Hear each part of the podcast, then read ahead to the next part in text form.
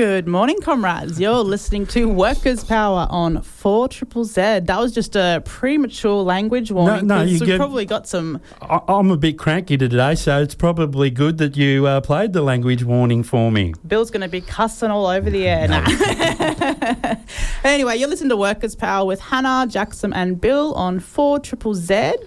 And we just listened to Enema by Tool to get us all worked up for the show. Uh, thank you to Art Cart and Matlock for another awesome show. Uh, today we have a jam-packed show with plenty of workers' action. We'll be talking to Jayden from Anti-Poverty Network Queensland and also a member of the party about the imminent release of Realpolitik by worker and parasite. And as usual, we'll be finishing off by announcing the world famous scallywag of the week. Uh, before we can do any of that, we acknowledge the traditional owners of the land from which we broadcast, the Yuggera and Turrbal people. This land was stolen, never ceded. We pay our respects to elders, past, present, and emerging. We would also like to acknowledge all First Nation comrades listening today. We stand in solidarity with First Nations people in their struggles for recognition, reparations, and land rights. Uh, on that note, we're going to jump on into some First Nation workers' action. Uh, yeah, so unfortunately, we've got some bad news from Victoria this week. Uh, this just happened yesterday, so there's not a lot to say at the moment, but we've got some statements from people involved, and this is a short statement from the Djab Wurrung camp. Uh, 15 cop cars, riot squad, and more have arrived to clear out the Djab Wurrung sovereign camps and destroy sacred trees. The sacred Djab Wurrung directions tree has been cut down, and workers are continuing to dismantle structures and remove trees. This is genocide. This is permanent cultural destruction. Shame. And then a post from an indigenous organization called Sovereign Union reads The Djab Wurrung call this ancient tree the directions tree, which they believe grew from a seed and the placenta of their ancestor many centuries ago. It is a towering yellow box with a distinctive serpent like swirl on its trunk. These trees have been fiercely guarded by the Djab Wurrung Embassy and hundreds of supporters since mid 2018, with protesters staring down police efforts to carry out eviction orders on many occasions. Vic Roads are planned to cut down this and numerous other trees of Aboriginal cultural value to widen a road. Djab Wurrung had applied for protection of the area under Federal Aboriginal Heritage Act several times. Multi-clan elder Auntie Sandra Onus, who is brought to the late, who brought the latest case, said bulldozing trees that her people deemed sacred was akin to Rio Tinto's destruction of two 46,000-year-old sacred Aboriginal caves in Western Australia. We've shown them a better way to do this, and they're not listening to us, Miss Onus said of the government. They're being bloody minded, as far as I'm concerned. Absolute, absolutely shameful, shameful behaviour. Grubby, grubby. Um, yeah, And it just shows the absolute contempt that the governments, all the Australian governments, have for Aboriginal people and their culture. Yeah, just to save a couple of minutes of commute time for people. Um, they're they're destroying this this culture which has been around for so so long. Um, so we here at Workers Power, we we stand in solidarity with you down there, and we're thinking of you. Um, this would be incredibly painful for a lot of um, people, I imagine. And they realise that because the uh, lockdown in Victoria is ending, Yeah. that they wouldn't be able to. Uh, that people would suddenly be able to come and support the Aboriginal people and stop them from cutting down the trees, so they moved in quickly to try and stop that from happening. Yeah, I figured it had something. You, yeah, that's what I was trying to get at in my mind. Thank you, Jackson. Um, yeah, exactly right. Because they've they've been out there for for quite a few months now, protecting this area. So the governments they've seen their their opportunity and they've taken it. Mm, yeah, very very upsetting. Um, so our next story is an update. It's a cop- Some good news. Yes, this is some good news. Um, a copper pig is to face a murder trial over the death of Kumanjai Walker. Northern Territory cop and walking pile of human feces, Zachary Rolfe has been committed to stand trial in the Supreme Court over the fatal shooting of Warlpiri man Kumanjai Walker.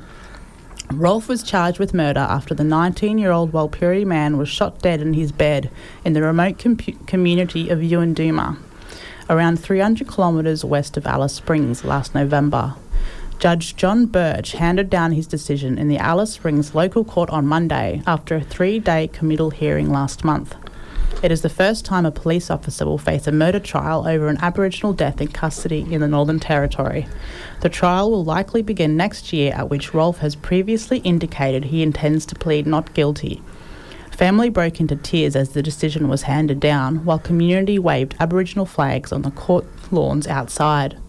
Elders and young ones from the Yuendumu community gathered outside the Alice Springs local court throughout the day with banners reading Justice for Walker and some donning the desert pea flower as a symbol of their mourning. Monday's decision comes one week after Kumanjai's Central Desert family finally laid him to rest at an emotional ceremony in Yuendumu. Yes, that's really exciting that this has finally happened. We've been following this uh, one for a while, and it's great to see a good outcome. And we're going to keep following it to see where the Supreme Court case goes, and hopefully the cop gets prosecuted. Oh, I hope so. That would be that would be amazing. It's going to be looks like it's going to be a pretty drawn out process. Yeah, it's long, to be a long, while. yeah, long way to go, but this is a giant step, you know, Yeah. just to uh, get them there in the face, e- even though it's, uh, we all we've all got different differing views on the justice system, but Mm, um, at least it's in there. Oh yeah, I'm a prison abolitionist except for cops. Yeah, yeah, yeah. There's another place for them, isn't there? well, that's that, that's some some good news, you know, and uh, yeah, at least it, it'll be into the justice system. We've got Yeah. more new good news here. Yeah, so we have one more story, which is from WA. A class action against the Western Australian government's theft of wages from Indigenous workers gained rapid traction, with more than 1,600 people signing up in 48 hours. The action was lodged by Shine Lawyers on behalf of workers whose wages were stolen as part of a labour scheme operated under the Native Administration Act 1936 and the Native Welfare Act 1963. There are 10,000 workers expected to be directly eligible, in addition to a substantial number of their descendants who can be compensated on their behalf. A spokesperson for the Minister of Indigenous Affairs, Ben, has stated that the government will look to achieve a mediated outcome of any claims made and will acknowledge the impact that the historical government policies related to income control have had on Indigenous people. Yeah, from my limited knowledge of law, I think this will settle. That's why the head- heading was likely to be a mediated outcome because there's already the pre- precedent from the the Queensland. Um, Yeah, that was pretty drawn out, I believe. It Yeah. lasted Oh, a few years. yeah, I it's going to take years and years and years. Yeah. Oh yeah, you know, and uh, um, yeah, hopefully a couple of claimants will die in the meantime, and they'll save themselves a bit of money. You know, it's. Hmm. Uh, it's it's terrible um, the the legal industry and, and, and, and especially when it comes to First Nations workers getting justice. Uh, these things take a lot a lot of time. Hmm. Well, anyway, at least it looks like it should be settled outside of the court. So, Yeah, the, the, the big thing to draw out of that is not only they got Shine lawyers, but with more than 1,600 people signing up in 48 hours. That's collective action, Oh, wow. comrades, you know. 1,600 applicants, um, yeah, gives it a, a, a real bit of bang, real real bit of power. So good on those comrades uh, for standing up for, for, for themselves and for what's right.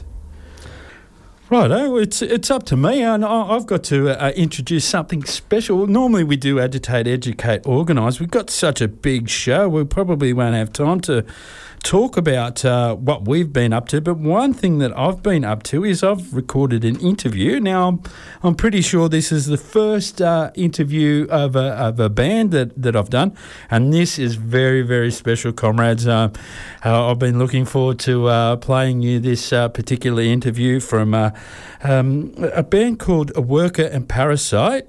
Um, but uh, uh, look, I, I, I think uh, we'll we'll let the interview do the talking, and uh, so get ready for this. This is this is pretty special, comrades.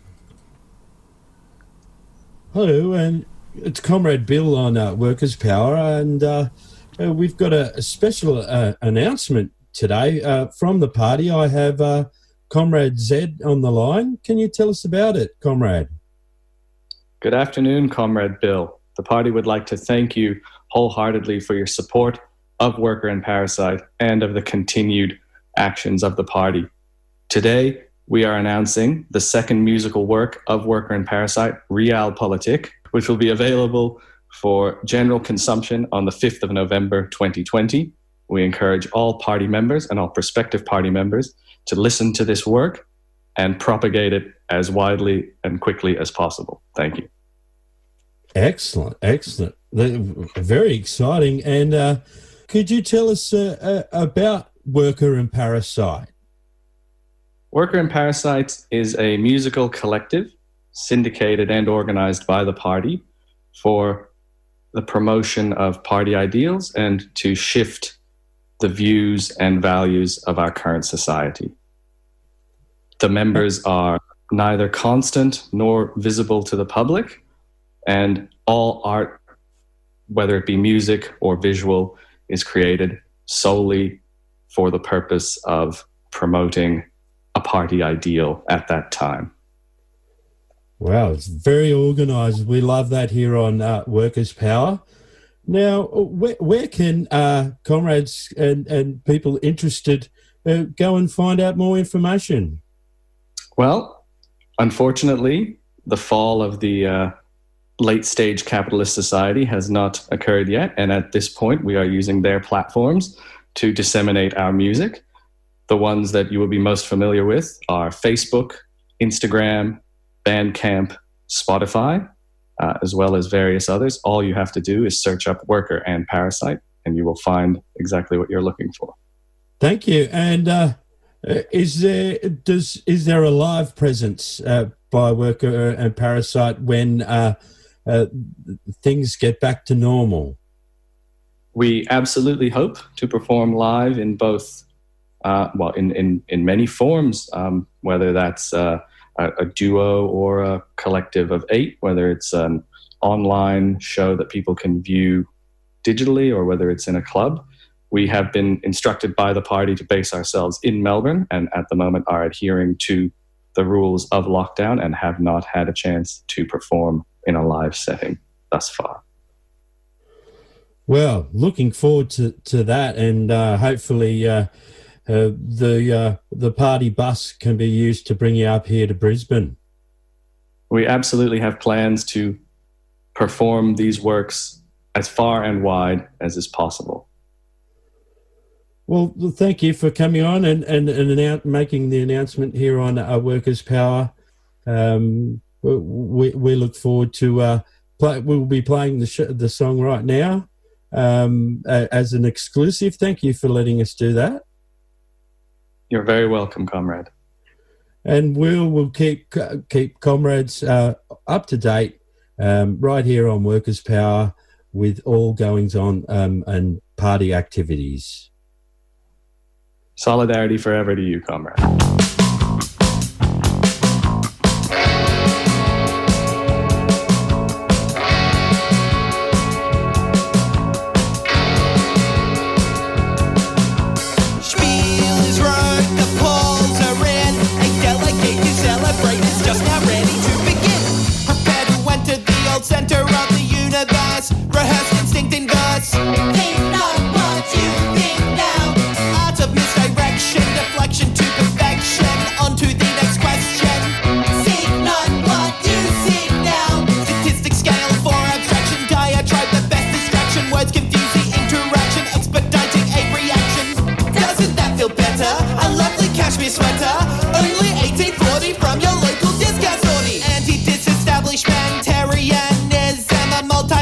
articulated by your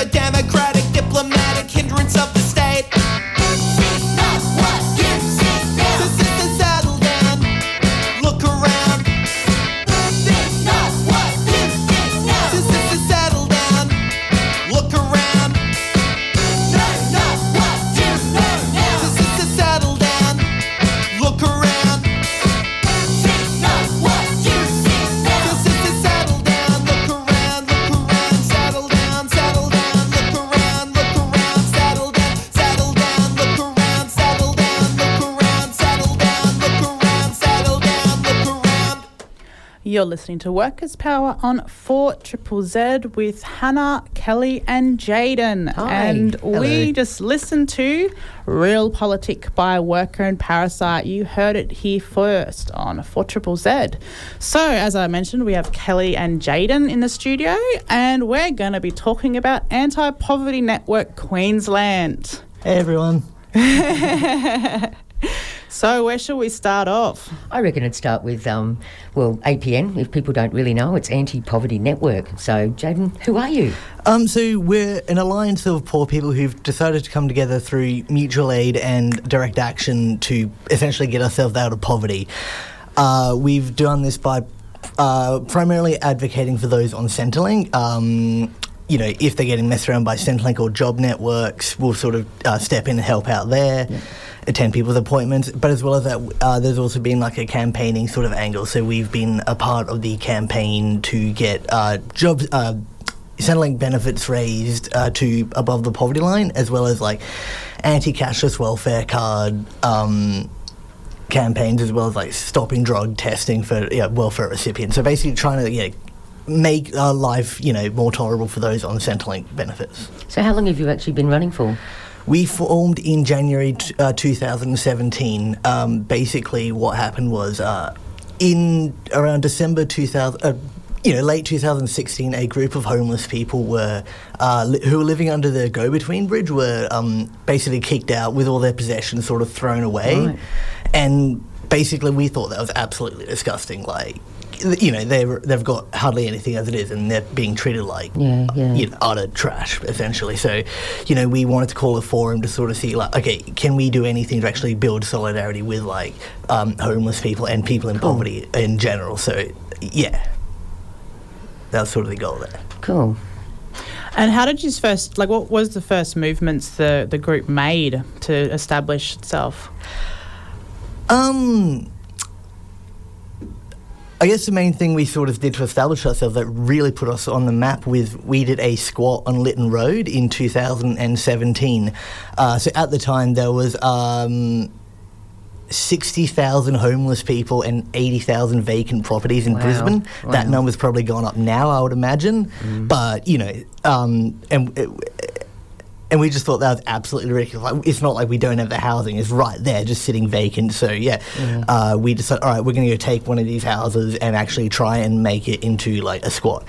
Um, we lasted for about thirty-six hours. Um, but I think yeah, like that really sort of uh, put us on the map and sort of like you know showed people that we were willing to actually step up and do what needed to be done. Yeah, and then in 2018, we held a community day. yeah, so basically the community day is basically we get a bunch of services together. Um, oh god, who do we have? Like Oh, we had legal, we had a food bank, we had housing and social workers, had dental. Mm. That was a big hit. Lots of lots of kids came in and got free dental assessments. yeah, but it's I can't remember what else we had. That was so long ago. it was I know. wonderful though, wasn't it? yeah, but basically the principle was like let's get all these uh, uh, services that you know people in poverty you know would struggle to find otherwise. Stick them in one room completely for free, and we'll just sort of top it off with like free food bank. People could take whatever they need, like in, you know there'd be like bread, other sort of st- staples and all that, as well as like free lunch. So like, yeah, um, we did a couple of those in 2018, and they were really successful events. Well, that's good. And food bank's still going, so it's it's a great thing with all the suburbs and you know helping people out. It's important, I reckon. Yeah, people definitely. always need food. oh, definitely, and it's a good service for lots of people. When you were saying you're 36 hours when you're in a squat, um, was it the police that took you out, or how, how? What happened there? Oh, so basically, it was actually really crazy. They um. So we had four of us there at the time because a bunch of people had left to go and get like resources, food, battery packs, etc. And you had a 30 cops plus eight council workers basically were just like you know we kind overkill. of overkill i know right it was it was ridiculous like um and yeah, it, it was even crazy because like you know uh, the back door was open and we kind of realized there were four of us. We, there's not much we can do, so we're just like up against thirty, 30 cops. yeah, and um, and they start like drilling the door off. the uh, The front door was bolted shut, and they start dr- uh, drilling it off, and we're just like, Back door's open, guys. like, We're not, it's fine. We, we, we won't fight you. Take Like, the easy way in. We'll just go. like we- we're ready to go. It's fine. Like uh, we're not going to win this. Like, yeah. just come in. Nah.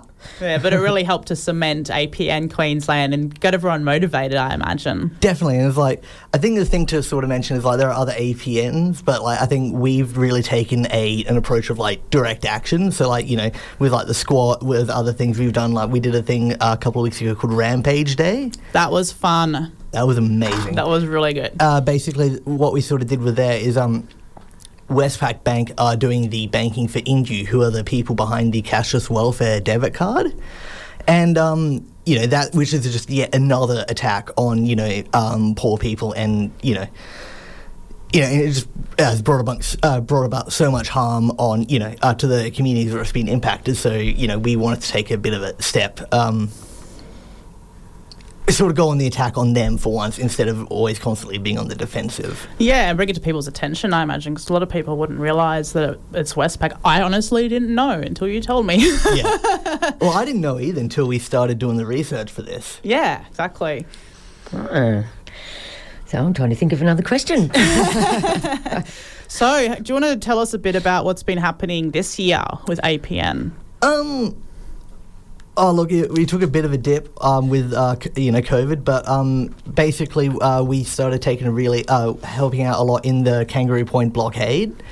Um, but as well as that, we've uh, yeah uh, we've basically been in a massive spot of rebuilding the group now. So um, yeah, we did Rampage Day. That was the big thing, and um, now we want to start looking to do a bit more like mutual aid kind of work. So. Um, w- Excuse me. Um, so basically, yeah, we're going to start uh, doing more around like the job network system. That's um, you know that's been oppressing poor people for a long time now. Uh, so we're going to be doing a forum about that next month. But also, we want to start doing like regular like stores in around the valley to do like you know giving people like you know trying to provide resources to people like you know food or whatever, um, as well as like general information. so if people want to be involved or, um, you know, come and see you guys to have a chat, where can they get hold of you or go Other- to see you? best um uh, the best way to do that is the Facebook page Anti Poverty Network Queensland. Yep. Um, and yeah, like that's probably the best way to get in touch with us. I just want to quickly touch on something you mentioned with the turnaround of membership. I imagine that'd be pretty, pretty uh, cha- big challenge for the network. I know personally, I'm still technically a member, but I haven't really been active for a while. So is that something that you've really found challenging? Is just the general turnover because it's a vol- it's all voluntary, obviously. Yeah, yeah. So you need to keep people's motivation up. Um, in this case, I've actually found it's like really brought a lot of energy into the group. Like you know, um, a lot of these people uh, I met at the blockade who were already sort of doing like a whole bunch of like you know direct action and um, you know sort of living in the on the front lines anyway, and sort of like. Yeah, I don't know. Like it, for us, it's been really well because like we all had, we all sort of have this shared vision now of what APN can be, and um, it, it, it, it's, it's gone a little too well. Oh, that's great. That's wonderful. Yeah. It's positive. Yeah.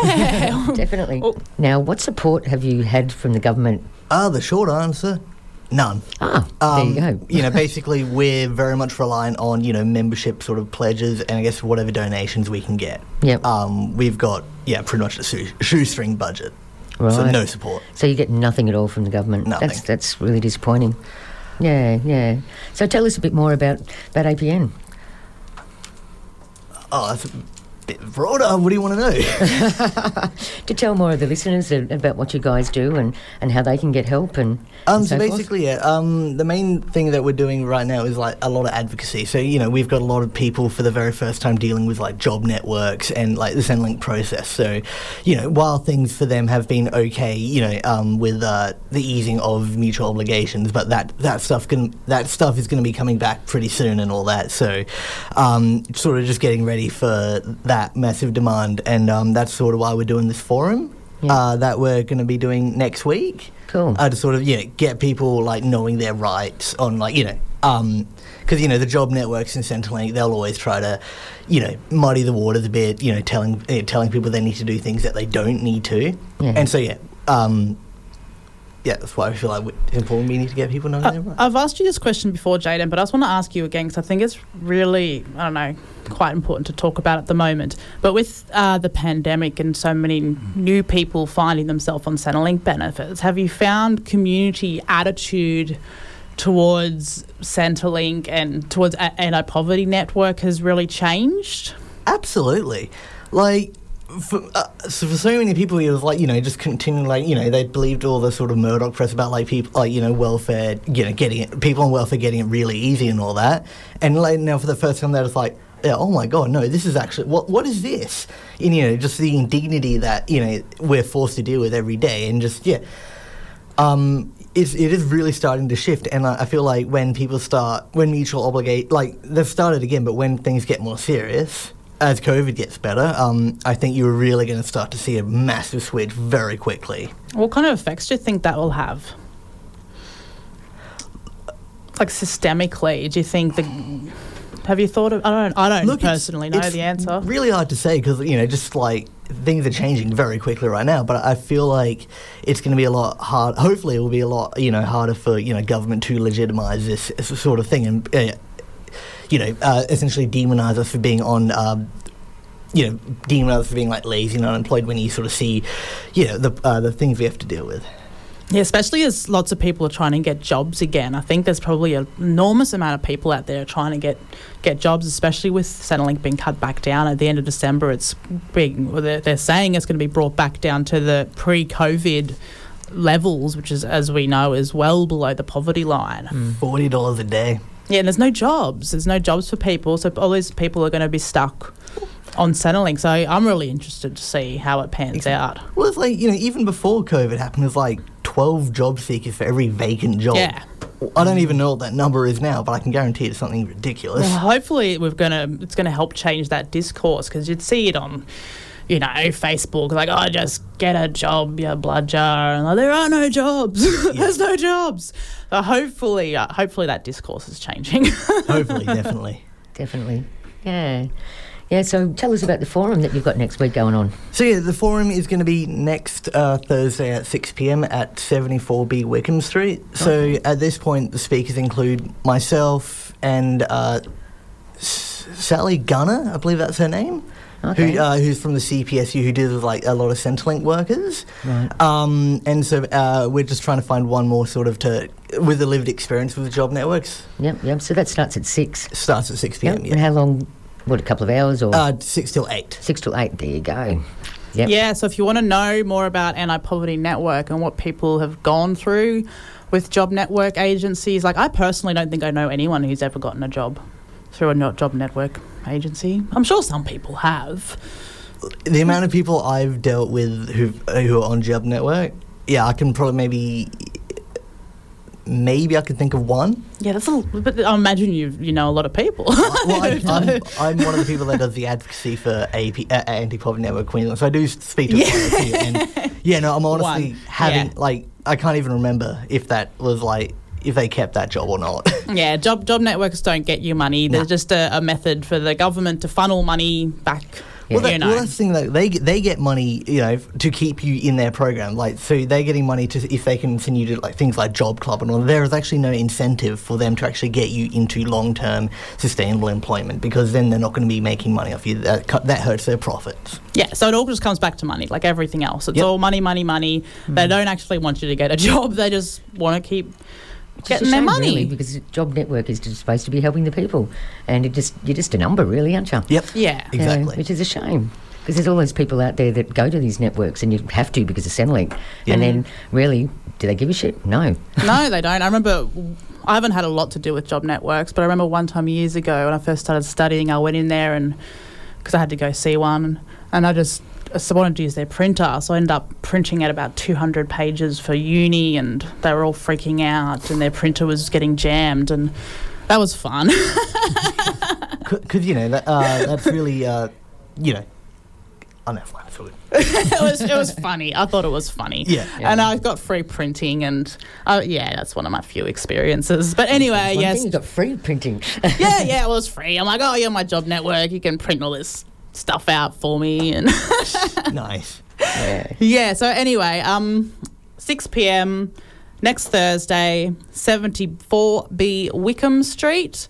Come along, and if you've had experiences yourself, I imagine them definitely come along and share your experiences. Yeah, with Centrelink, with job network agencies, because we need to be sharing our stories and talking Definitely. about all of this just to help raise awareness, raise consciousness, and um, fight back. Because this is a horrible punitive system in which people, as as Kelly said, are just numbers and money is more important. Yeah, and it's you know I think now now more than ever is the time we need to start realizing realizing our collective power as unemployed. Like we still do have a lot of power. So yeah, We're still it- now- people. we're still people. Oh and I yeah, we are people. We deserve to to live, you know, Yeah. Fruitful lives. yeah, and it's like now we need to start showing people like if you know if they're going to treat us like this, we will actually take action, and we're not just going to like cop it anymore. yes, solidarity. Yes. Is there anything else you'd like to mention, Jayden, while we have you here? Um, look, just yeah, please come to the forum. Come to the forum. Um, if you didn't catch the details, head over to the Anti Poverty Network Queensland Facebook site. You have the event up there, so you can click going, share it with your friends. yeah, please share. Yeah, anyone who has to deal with job networks or Centrelink in general, or uh, you know anyone just struggling to find work, is yeah, get along. It's it's really important that we all stand together through this. And I guess I'd uh, say like yeah, and if you are dealing, if you are struggling with Centrelink or your job agency, please get in touch with us because we can actually help you deal with all that. Yeah, even if you can't make along to the forum, get in touch. And Jayden, he knows his stuff and he will fight for you. All right, so you're listening to Workers' Power. Thanks, Jayden. No Four Triple Z. Yes, thank you so much, Jayden. We'll see you probably again Oh, no doubt. a few weeks or something. and we were just talking during the break, me and Kelly, and she divulged that she actually used to work for a major job network agency. Certainly did about 15 years ago, actually. And um, yeah, it was an experience. Um, I was basically what they called PPS, which is Post Placement Support Officer. And um, I would be looking after the kids that got into jobs anywhere from naught to six months uh, to six months to 12 months. But mainly their focus was 36 plus, which was what they called long term unemployed. And at the end of the month, you had to ring employers and ring those um, your clients and basically uh, try and claim to the government. And it was very, very stressful. I actually ended up quitting after it because I worked for them for about nine months and it was just too much pressure.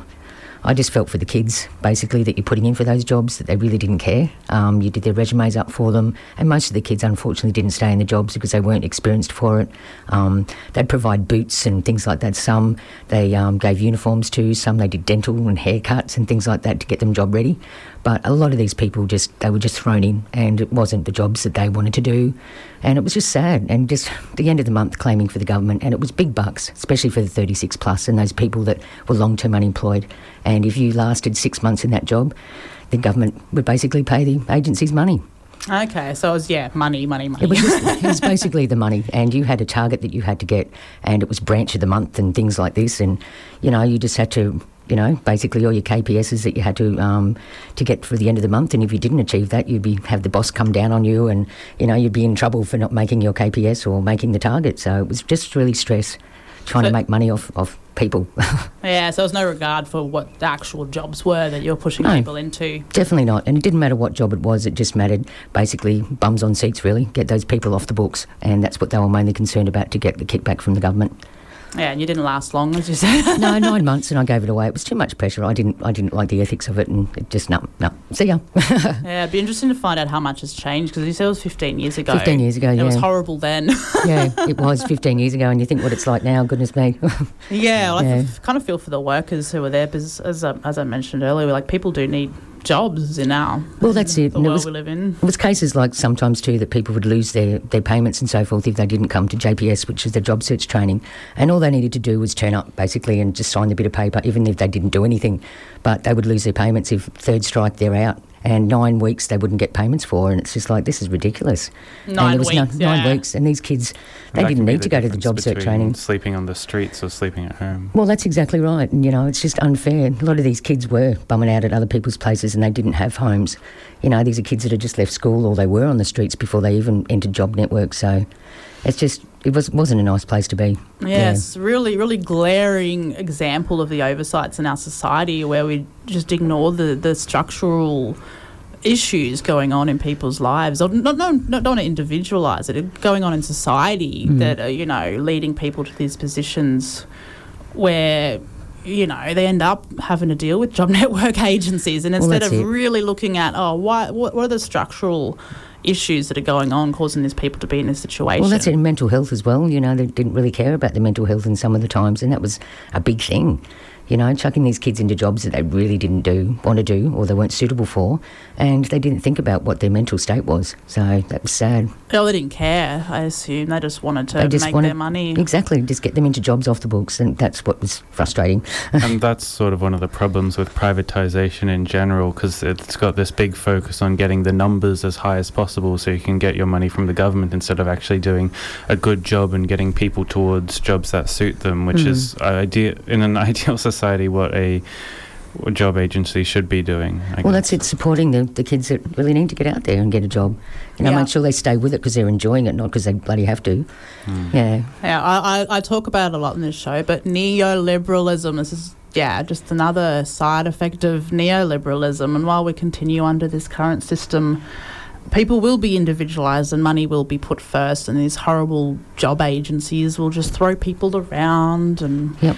count their numbers and yeah. Get And, uh, money. It's worth mentioning that what these job agencies do, even before they get people into jobs, is often very punishing to the p- job seekers. They like, okay, I don't actually know any examples, but I do know that they do put through these people through a lot of punishment before they get them to a job. And very infantilizing as well. Like they Mm. get you in there, like, we're going to help you write a resume. it doesn't matter if you worked for 30 years as an academic, who knows, you know. You, Mm. You know, a lot of people know how to write their resume. Some people don't. They might need help, and that's fine. But you go into these job agencies, and they just assume that you you don't know anything, and that you need to start, you know, in kindergarten again. yeah, yeah. Well, there's some people out there that didn't have the knowledge that really needed the help, but some other people that did have the experience that were, you know, no fault to their own, were thrown into the job networks and, and just you were treated like a child, really, and that's mm. that was just really hard. yeah, Yeah, so by actually looking at you know the individual people and what their skills are properly, I suppose you could. For one, they'd probably save a lot of money. Yeah. you know, going through these basic steps. Um, yeah, there's so, there's so many things wrong with the, the whole system. well, that's it. Really. And the confusion part of it too. They don't explain, you know, what's going on. So you, you know, you walk out of there and they're like, what the, you know. yeah, people like the, people just know that they have to turn up to these Hmm. appointments or they lose their doll. and they're scared to lose the doll, so they've got no obligation to go. You know? yeah, and so- yeah. I remember the sometimes when I've had to go to these appointments, it's kind of scary. It's really, really Oh, intimidating it's daunting. because you piss these people off, and then ah, Yep. there goes your doll. That's it. Yep, yep. So Can't feed your Jayden, you know, if you get along to that forum, I'm sure Jayden can help you with a lot of the questions that you have and, Yeah, and and guide I- you on your way. Anti Poverty Network Queensland is all over this. So get in contact with them, even if you can't make it to the forum, which I will plug one more time, is 6 pm next Thursday at 74B Wickham Street in the Valley. So get along, or if not, just jump on the Anti Poverty Network Queensland page, give it a like, share it with your friends. Uh, we might jump into some workers' action. Um, before that, I've got one thing I wanted to mention about the Djab Wurrung, the attack on the Djab Wurrung by the uh, Victorian government that happened recently. So, if you want to help with that, if you want to, um, sorry, if you're living in Brisbane and you want to help because you can't drive all the way to Victoria um, because of the border things as well, but um, right. So you can call Premier Daniel Andrews or the Planning Minister.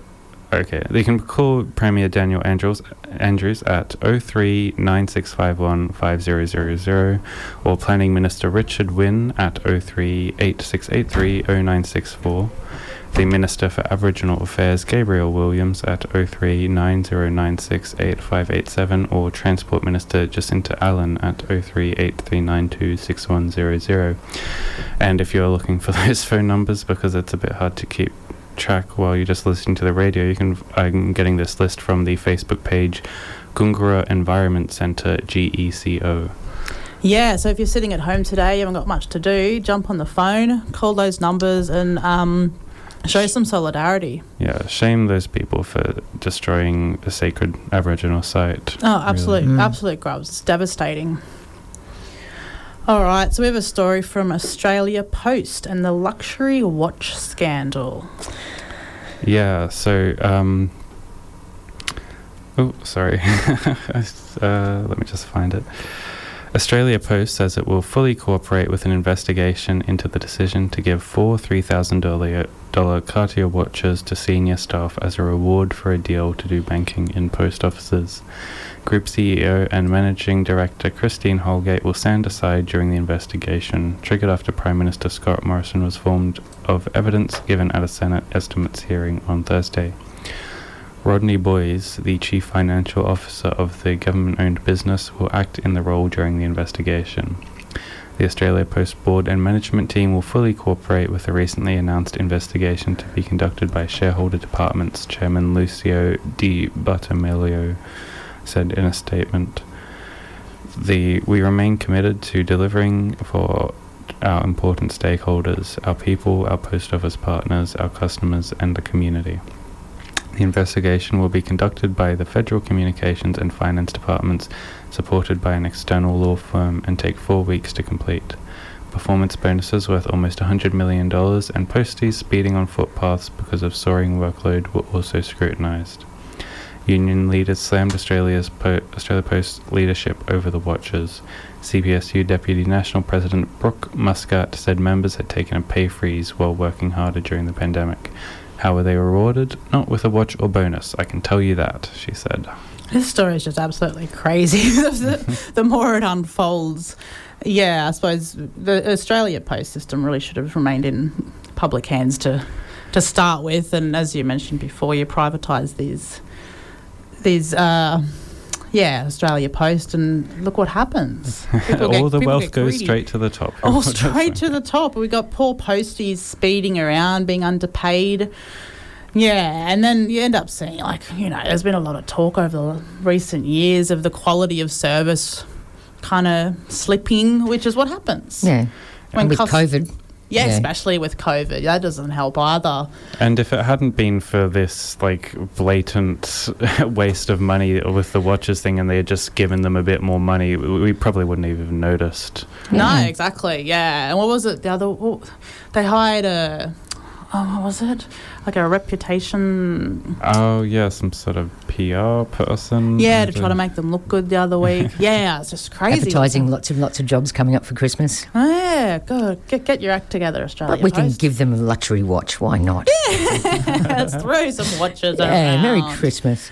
Uh, anyway, hopefully, with all this being exposed, some good comes from it. I'm hoping, and yeah, Australia Post can get its act together. At least Yeah. that. What's her name? Can't remember. Christine Holgate. Yeah, at least she's been kicked to the side, so that's that's good. She's a bit of a bit of a grub. Oh, uh, and we, she was a recent Scallywag of the Week. She Uh, was just in, like in the last few weeks. So we can definitely say that it's because of us. oh my god, we did it again. Did she get a luxury watch? Scallywag of the week comes through. We expose it. They go down. Stay tuned for the end of the show when we announce this week's Scallywag of the week. All right, so we're going to do a bit more workers' action. What have you got for us, Jackson? Yes, and I've got a story from WA. About 2,000 people gathered at Solidarity Park on October 20th to uh, support unions, unions WA's demand that the Legislative Assembly pass a new industrial manslaughter law introduced in February. It did so the next day, finally giving the state an industrial manslaughter law that strengthens penalties on companies which fail to ensure workers' safety. The Work and Health Safety Bill 2019 will send employees employers to prison if a worker dies because safety and quality has been compromised. The Fight for Life rally was organized a week after part of a glass ceiling at Curtin University collapsed, killing 23-year-old apprentice Johnny Hartshorn and leaving two workers critically injured. The rally marched to the Western Australian Parliament, cha- chanting "Kill a worker, go to jail," and pass the bill. CFMEU WA Secretary Mick Buchanan addressed the crowd, saying, Yet again, we saw the death of a young man who had his whole life ahead of him. No one goes to work not to come home. We can't say what specific failures occurred, but we, what we know is that the roof should never have collapsed. CFMEU youth organizer Nathan Fisher said that such negligence should not be allowed in the industry. Workers everywhere are hurting. Workers everywhere are angry. I'm angry because without knowing the results of the investigation, we all know what happened to Johnny Hartshorn was preventable, and the serious injuries and life changing injuries to Ricky Issett were preventable. I'm angry because if someone is found negligent in that investigation, the punishment will not fit the crime. Peter Carter from the ETU spoke about a court case which began the previous week looking into a February 2015 explosion at a substation at the Morley Galleria, shopping centre in which Alan Cummings and Matthew Hutchins were killed. We all know that the wheels of justice don't turn around when workers are involved, but to have to wait five and a half years for a member of ours to get to court to get some form of justice and compensation is an indictment on the system. Yeah, this is a really important story, especially if you're over in WA. But they they passed it. Is that what it said? So yeah, so they won. Oh, that's great. It's good news. this is good news. This is good news. It's it's it's terrible that um it takes the death of young men with their whole lives ahead of them for For them to do anything about it. yeah. But yes, at least at least changes happening. So Well, that's right, and that's a positive. it is a positive. Definitely. Yes. Do we have s- laws like that in other states? Do you have any idea? I've got no idea. No, I have no idea either. If you know, I- text I've us. Seen, I've seen people. No, sorry, that was about wage theft. I was thinking of something else. No, I'm not sure. We'd love to know if you do know the answer to that question, then SMS us on 0420 626 733. Or even if you just like to request a song, we might be able to fit you in before the end. But yeah, we're always looking for listener input because this show isn't just about us, it's about all of you, it's about all workers, and it's about class solidarity. Um, And so- I think with the, while this is a pretty awesome win for the unions, um, it is worth mentioning that like this sort of thing, the way it's applied, you you have to prove in court that the that the re- employer is responsible by having it be an unsafe workplace. But with the kind of le- legal teams that most bosses have, that'll be a hard and long fight before you can actually get anything done there. Yeah, that's a really good good point, comrade. Um, so it's a, it's a step forward, but it's only a, a little step, I guess. we need much bigger, wider, s- systemic change as we do. Yeah, we need a shift in power towards the working class. we do, Oh, we that's do. We need a proletariat revolution. so let's get Bring it on. Let's get going, comrades. Let's stand up and fight back. We've had enough of being pushed around and working for bugger all and dying on the job. And it's just, yeah, we've had enough here at Workers' Power. They're grubs. Yes, they grubs. So I hope some, some bosses are listening in as well because we we got our eyes on you. Uh, we might jump into some international workers' action because we haven't got a huge amount of time left. Yeah, so we've got a story from Nigeria. I've seen this one doing the rounds, so you might have already heard of it. In the uprising that began with the call for abolition of the notorious Special Anti Robbery Squad, or SARS, police force in Nigeria, revolutionaries have burned police stations, government buildings, and banks across the country. Revolutionaries have also taken actions allowing prisoners to escape to freedom in the states of Ondo and Delta. The High Court on Lagos Island was also set ablaze on Wednesday. Goods that had been confiscated by the court were expropriated, and the blaze lasted long into the night. A major Nigerian TV station with links to a ruling party politician was also torched, while the palace of the most senior traditional leader in Lagos was ransacked. Despite the 24 hours curfew ordered by the Abia state government and SARS militants on Wednesday set ablaze the town hall housing the secretariat of the Aba South Council. The officials of the Nigeria Security and Civil Defense Corps, a paramilitary group, had fled before the arrival of the protesters. The protesters defied a 24 hour curfew, marching through Asa Aba main motor park from where they broke into the gate of the Aba town hall and set it on fire. Even several police roadblocks mounted around major roads in the city and backed by soldiers could not stop the militants from torching public buildings. The traffic police control post in most areas of the city were destroyed. The militant the militants, who were over 600 in number, chanting war songs and were moving from one location to another. Policemen had, on hearing of their coming, fled to the two stations for fear of attack. In Lagos, revolutionaries attacked and burned down Gando police station, killing a policeman. The station officer was attacked with planks. One of the pigs who shot at re- the revolu- yeah, one of the pigs who shot at revolutionaries was descended on by the militants and beaten to death. Other policemen fled. Consequently, the combatants rushed into the station and carted away electronics and other valuables. The, the office of the Special Anti-Robbery Squad was also torched in the state capital. The PDP state secretariat, located at Alagbaka in Akure metropolis, was set ablaze by no fewer than 50 militants. Militants on Thursday broke into Oki Tipupa, a correctional center in Ondo State, setting prisoners free. No fewer than 58 prisoners were released during the attack. A prison break has been reported in, at the correctional center in Warri, commercial nerve of Delta State, as revolutionaries invaded the prison with a number of prisoners escaping from the facility. The attack by militants gave, the, gave prisoners the opportunity to scale the prison fence and escape to freedom. A section of the prison where the prisoners' documents are kept was razed down by, pr- by prison rebels. The outer part of the prison building was also set ablaze by the militants. Revolutionaries in Nigeria are taking courageous actions against the forces of oppression. Armed resistance aimed at police forces and actions following allowing imprisoned people to escape to freedom are inspiring for struggles around the world. Communists should take action to demonstrate international solidarity with the uprising in Nigeria. Yeah, well, here at Workers' Power, we definitely stand in solidarity with what's happening in Nigeria, and this this is direct action. It's good as it comes, I think, when workers have had enough. Pretty full on over there, isn't it? Yeah, they just had enough. They've had Yeah. enough. So, for context, the Special Anti Robbery Squad are basically normal police, but even more corrupt. Ugh, Yeah, so Scary. like uh, the one of the stories I read was that they uh, tried to arrest a guy for not giving them a bribe.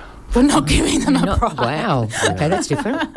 Oh gosh. And Goodness. the, it's just a whole bunch of other stuff, including like sexual assault and Mm. other horrible stuff. Just nasty. So yeah, this is a huge, awesome fight back by the people of Nigeria, and the it's like, um, I didn't have an end to that sentence. It's just really That's good. okay. Fade off. No, no, you're, you're right. Yeah, this is some um, really, really full on action happening o- over there. Um, and as I said, yes, what happens when workers have had enough, and we're still pretty. Most, a lot of people are still pretty comfortable here in Australia, I think, and but the water's heating up, especially with the pandemic and looming climate climate crisis. People are becoming more uncomfortable, so we need to, yeah, we need to educate each other and stand together because only Get together get ready. yes, because that revolution, I hope, is coming. Hmm. Soon. Yeah, fingers crossed. All right, so we got another international workers' action story. Do you want to take us through that one, Jackson? Sure thing. So now we've got something from Britain, which we don't usually feature on International Workers' Action, but this is a Hmm. the mother one. country now. Uh, yeah, so in a first, British trade unions commit to challenging Israeli apartheid. The annual Congress of the Trade Union Congress, ooh, oh, re- representing nearly 6 million members in Britain, adopted a motion on September 15th which reaffirmed its solidarity with the struggle of Palestinian people for the right to self determination, condemning the occupation and expansionist policies of the Israeli government. The resolution expressed outright opposition to the ex- annexationist ambitions of the Benjamin Netanyahu government, backed by the United States administration, and called for an end to, to British government complicity. Demanding a cessation of the blockade of Gaza and support for the right of Palestinian refugees to return, it committed the Trade Union Congress to communicate its position to all other na- to all other national trade union centres in the international and European trade union confederations, and urge them to join the international campaign to stop annexation and end apartheid. What is distinct about the resolution is that in calling for an end to an apartheid, to apartheid, it identifies the Israeli state's practices towards the Palestinian people as institutionally discriminatory, thereby di- challenging the normalization of relations currently adopted, for example, by the United Arab Emirates and Bahrain, and promoted by the White House. Internationalism has a long tradition in the British trade union movement.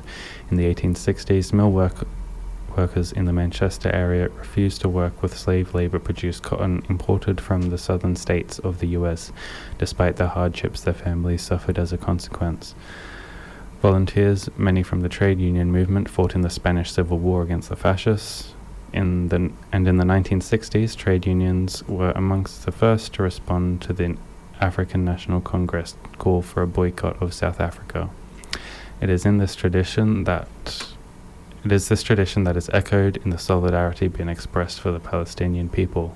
When acted on, the TUC decision could make a significant contribution to the building of the international solidarity movement and encouraging unions worldwide to play a major role in the campaign, as they did in the campaign against apartheid in South Africa.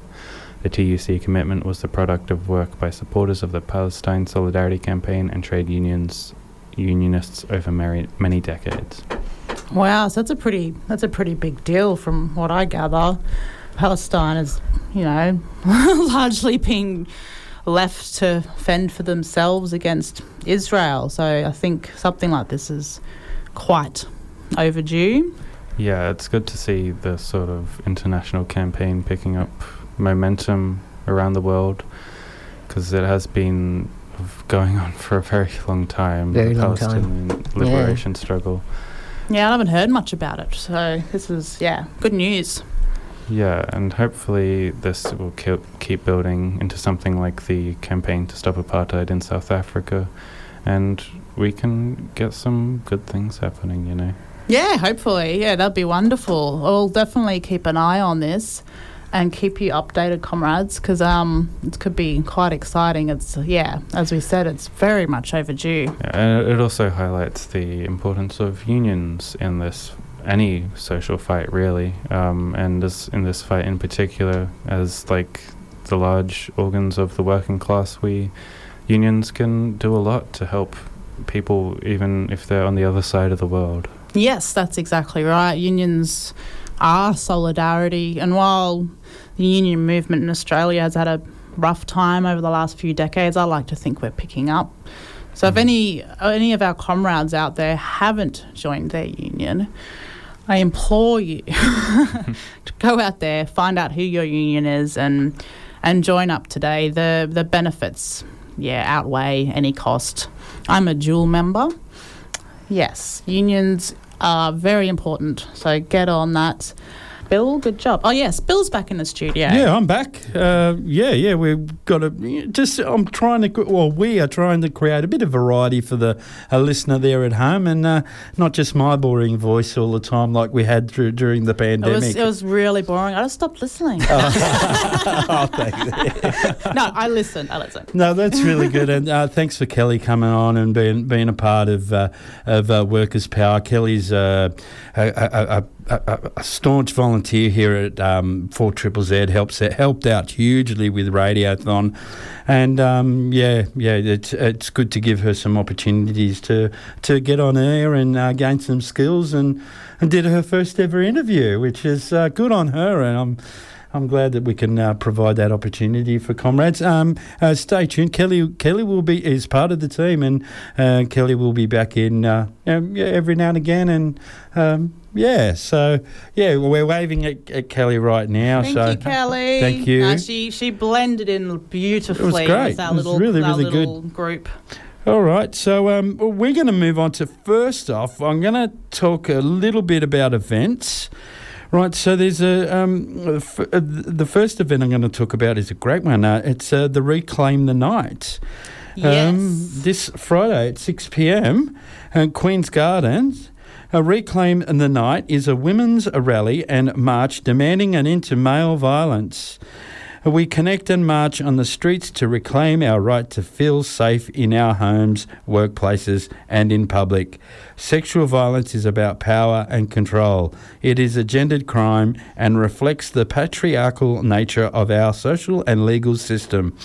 The simple words, we believe you, are rooted in our connection with each other's stories and our rejection of male control and domination.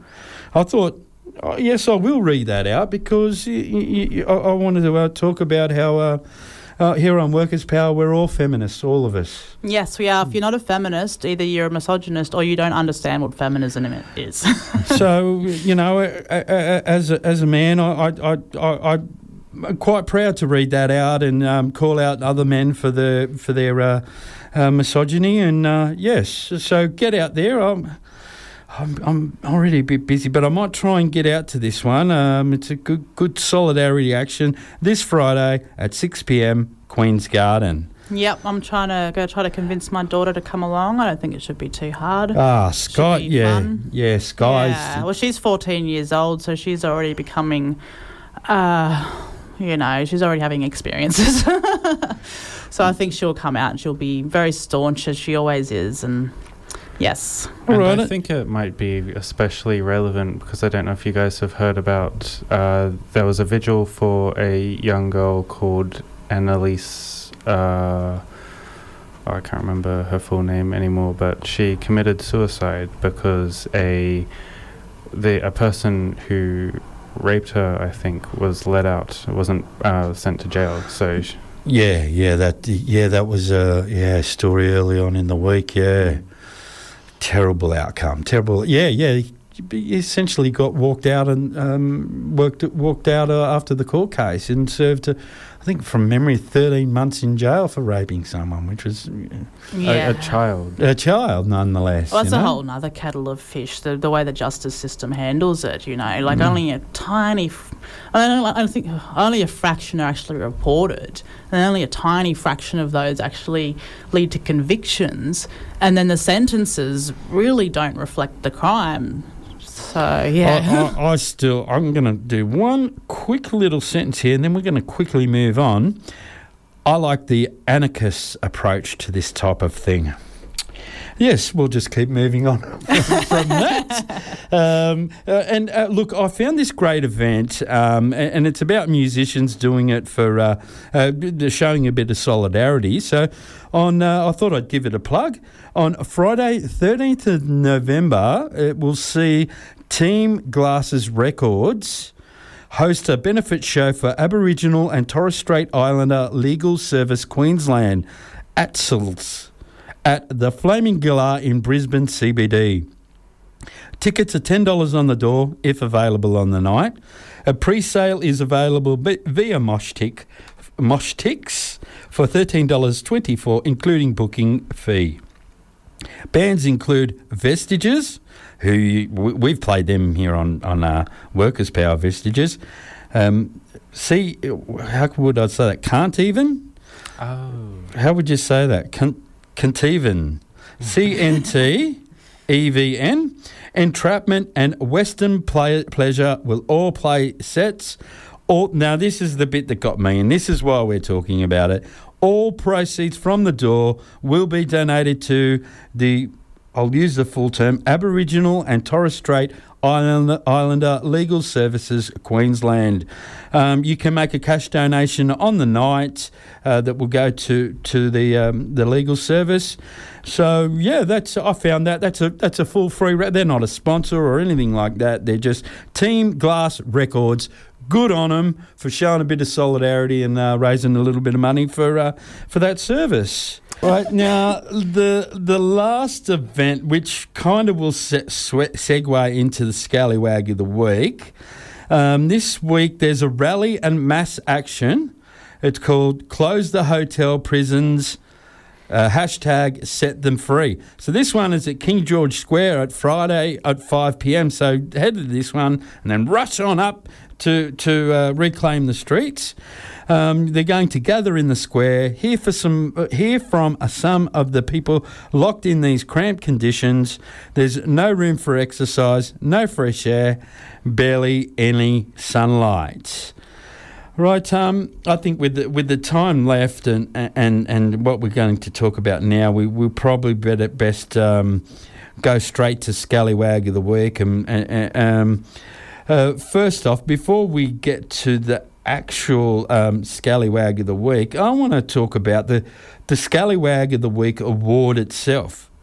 God, there's been some competition this week, comrades. oh, my God. Lots of scallywags. Now I heard we won't talk about it too much because it was mentioned in Workers' Action and nearly, but ne- so close to Christine Holgate winning the um, the Scallywag of the Week. Mm. What uh, a grub. with all those watches.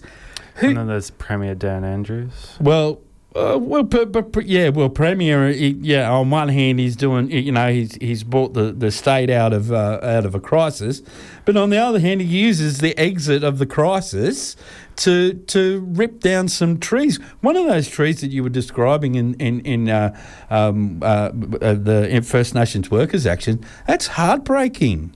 That is heartbreaking. How you know th- th- that that's it's such a cultural significance and. Uh, you know, they, they chop it down so that commuters can save a couple of minutes from the trip from Adelaide to Sydney.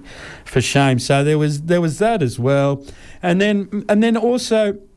Now we're we're smack bang in the middle of an election, and uh, or we're right near the end of it. Unfortunately, we do, Al- Alexis, our uh, our raving reporter, that's our Anthony uh, four triple Z's Anthony Green, uh, you know our our uh, you know election uh, guru, um, could come onto the show, but we didn't. We didn't have time. But what I wanted to do is is is mention uh, that tune in on Saturday night.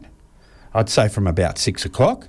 There's, and that's why Alexis is in here working really, really hard to bring you an election night special. So tune into that. Um, so yeah, we, we had, and um, talking of electoral politics, yes, I just wanted to point out that, uh, that uh, um, some people involved in electoral politics are real scallywags. They don't hold back in any way. And I'm just going to leave it at that. I don't think uh, some of these scallywags probably don't even deserve a mention on our show. Um, so, yeah, we'll, we'll just uh, shout out to, to all the electoral politic uh, scallywags. You know who you are. Take from that what you will. Yeah, and um, so uh, uh, on to the, the scallywag of the week. But initially, we've got a story that, that kind of relates. Um, I'll, I'll go through it. You guys have been working so hard. I'll, I'll I'll go through this one. So early Saturday morning, Saf Ali Saf, pronounced like safe. Oh, That's bit- a note for you. That you was a note. read before you read out the Yes, name. Safe Ali Safe, one of the men imprisoned at Kangaroo Point, tried to commit suicide. Safe hanged himself off the balcony of Kangaroo Point Hotel, where he is indefinitely detained. His life was saved, just. Safe had requested to be released for the most urgent of matters to care for his son and wife, but he was repeatedly being denied this request. He was then taken from KP, not to a hospital, but to BITA, a high security prison further away from his family and without even the small relief of a balcony where he will be able to occasionally see his family from afar. This is because for them, the idea of him escaping to freedom is worse than the idea of his death. That is what the barbarity of the manda- mandatory detention regime pushes people to do. It is ongoing torture that tries to wear people down until they have no hope left. It has to stop. Imagine how dark a place our friends must live in to want to die like that. In response, hundreds of people showed up to the protest outside the Kangaroo Point prison on Sunday afternoon. During this action, Senior Constable David Giddens coward punched NTEU member and uh, Jeff Rickertt. Now, I'll, I'll- pause on the story here. Now, Jeff Rickertt is also part is the president of the Brisbane Labor History Association, who um, we're working. I'm working with Jeff and, and others to bring them on to Workers' Power once a month and and, and give us a bit of a chat about uh, um, you know the history of, of workers standing up and fighting back. It's it's a, an important. It's been a long term thing that, that that we've been wanting to to have here. Um, once a month or so, we we talk about a, a, a good struggle. Uh, uh, uh, we're going to try and get as many as we can from Brisbane, of course, but you know there'll be some from from other parts of the continent and around the world. But we we what I'm working on, the premises I'm working on is I want to give them creative freedom. Uh, we just want to provide the platform for them so that they can come in and tell us um, what exciting stories that they've been investigating. Uh, so that's uh, on Jeff Rickertt. Um, and so, uh, yeah, he was coward punched uh, in the back of the head. Jeff fell to the ground, began to bleed from his ear, and was not released from hospital until the following afternoon. The pig then proceeded to assault the people trying to administer first aid, first aid and attempted to stop cameras from filming his name and badge number close up. The police have refused to, to condemn the assault. A police spokesperson claims police are investigating policeman Giddens. Quite a lot of footage of the incident was taken at the scene. It is likely police will make up a story saying that the union member did something off camera to justify his violent assault and attempted arrest. This is a common modus operandi of Queensland Police. They have deployed this tactic for decades at political demonstrations like this one. In response to the assault, Jeff Rickertt has this to say. We should never lose sight of the fact that the, the violence inflicted on the minds and bodies of the Kangaroo Point and BITA refugees for more than seven years is a crime infinitely more harmful. Their fortitude and resistance in the face of the brutality is astounding and an inspiration to all of us. So, on that note, and reading that story, should I say that constable's name?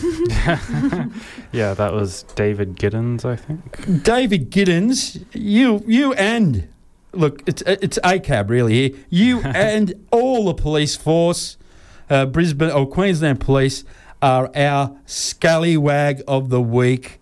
You shameful grub. Yep. Language warning. Fuck the police. I really wanted to play that song by NWA today. It would have been apt but I couldn't find it. So if the music team is listening, could you pretty, pretty please add it in so we could play it? we will thrash that song. we promise we won't only play that song. we'll play a couple of other songs as well. so, yeah, yeah, but that's, that story is that story is heartbreaking. I it's know, I know. You, you, look, I've met Jeff a couple of times, and, and it's not like uh, it's not like he's a great union thug or anything like that. he's a he's a it's a, a, an academic for God's sakes. You know, nothing gives the right for the police to assault people. I it know. doesn't matter if they're a union. that's, well, that's right. Yeah. That's right. You know, and uh, um, yeah, yeah, it, it, just a really, really nice comrade, and uh, he didn't did not deserve that, and uh, well, uh, good on him for uh, you know he, he, did it by standing up for others, and uh, yeah, yeah. I, I, was reading and I'm going, oh God, this guy's going to be on our show. How good is this? You know. so, uh, Jeff, if you're listening, well done, comrade. We're there with you in solidarity, um, and we really, really look forward to you and uh, the Brisbane Labour History Association uh, coming and being a part of uh, Four Triple Z, our Workers' Power.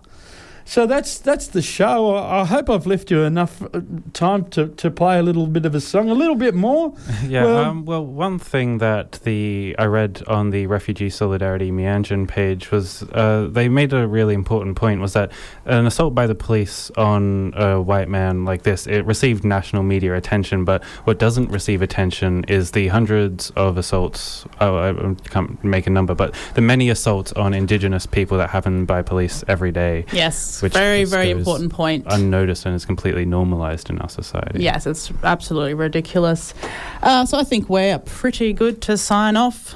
Well, stay tuned. Brisbane Lines is coming here, uh, coming up next, and we've got the the very professional team of Max and Alexis in there. So, uh, so when, when once you you know listen to all the the workers, uh, you know, carrying on, after that, we get the professional approach of the Brisbane line. Hey, so, hey, hey, hey, hey, speak for yourself. oh, right. Yeah. Well, see, I wasn't in here today. It was you yeah, guys. We had a great show yeah. about you. It no. was no, it was a really good show. I think that that's our best ever show. Um, so, really well done, comrades, and uh, thank you to Kelly, thank you to Jayden, and uh, we'll see you next Tuesday.